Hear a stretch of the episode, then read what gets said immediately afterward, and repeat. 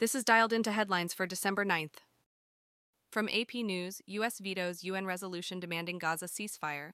The United States vetoed a UN resolution calling for an immediate humanitarian ceasefire in Gaza. The resolution, backed by most Security Council members and many nations, received a 13 1 vote. The United Kingdom abstained. The U.S.'s isolated stance highlights a growing divide between Washington and its closest allies regarding Israel's ongoing bombardment of Gaza. The resolution had almost 100 co sponsors within 24 hours. UAE, France, and Japan supported the call for a ceasefire. Despite efforts by Arab diplomats to press the Biden administration, the U.S. stood firm in its opposition to an immediate halt in fighting. From Al Jazeera, Hamas accuses Israel of destroying the Great Omari Mosque in Gaza City, urging UNESCO to protect historic sites. Images released by Hamas show the mosque reduced to rubble, with only the minaret intact. The site has been holy since the 5th century, and the Ministry of Tourism and Antiquities estimates that 104 mosques have been destroyed since the Israeli assault began on October 7th. Palestinians express outrage, with one resident saying Israel is trying to wipe out our memories. Other landmarks, including the Othman bin Qashqar Mosque and Hammam al Samara, have also been destroyed. Israel has accused Hamas of using civilian infrastructure to shield fighters. From the Washington Post, University of Pennsylvania. President Liz Magill faced calls to resign from powerful donors and alumni as fallout continued for three college leaders, including Sally Kornbluth of MIT, who testified about anti Semitism on their campuses. The academic officials defended free expression values but were criticized for weak responses. Magill's hold on the Penn presidency is uncertain after her testimony alienated key constituents, including the state's governor and an alumnus, threatening to withhold a $100 million donation. The president's testimonies have sparked a debate about the line between offensive speech and threatening conduct on college campuses. Penn's Board of Trustees is meeting to address the leadership crisis. From CNN, President Joe Biden faces the prospect of his son Hunter enduring a legal ordeal amidst potential obstacles for a rematch with Donald Trump next year. The Justice Department's new criminal charges against Hunter Biden serve as a reminder of the personal strain the president will face as the campaign approaches. Biden's team acknowledges that his son's legal problems, lifestyle, and addiction struggles will remain in the news cycle for months. The charges present an image problem for Biden while Republicans seek to damage him politically.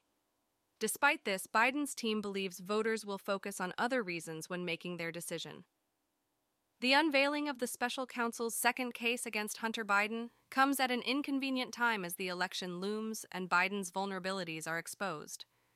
The president's approval ratings have declined, with the public growing pessimistic about the economy and questioning Biden's handling of the Israel Hamas conflict. Biden injected ambiguity into his reelection rationale, stating that he would not run if Trump wasn't running, and claiming that there are many Democrats who could defeat Trump. Hunter Biden's legal drama continues to trouble the president. Earlier hopes of a plea deal were dashed, and the appointment of a special counsel has prolonged the legal battles coinciding with Biden's reelection campaign. While Biden has not distanced himself from his son publicly, Hunter's legal troubles, including new tax charges, have already been detailed in a memoir. Hunter's defense argues that the charges are politically fueled due to his last name, but opposition polls show ethics concerns surrounding the president. Witness testimony indicates that Joe Biden had various interactions with his son's business partners, adding fuel to his political opponent's allegations. While House Democrats believe they can defend President Biden against the inquiry, they wish for a clearer strategy against Republican allegations regarding Hunter Biden. The White House has remained tight lipped on the matter, referring to the Justice Department and expressing support for Hunter as he rebuilds his life. Few individuals in the Biden administration fully grasp how the president is handling his son's struggles, leaving Hunter and his team to push back against Republican attacks, accusing them of attempting to use his addiction issues for political gain.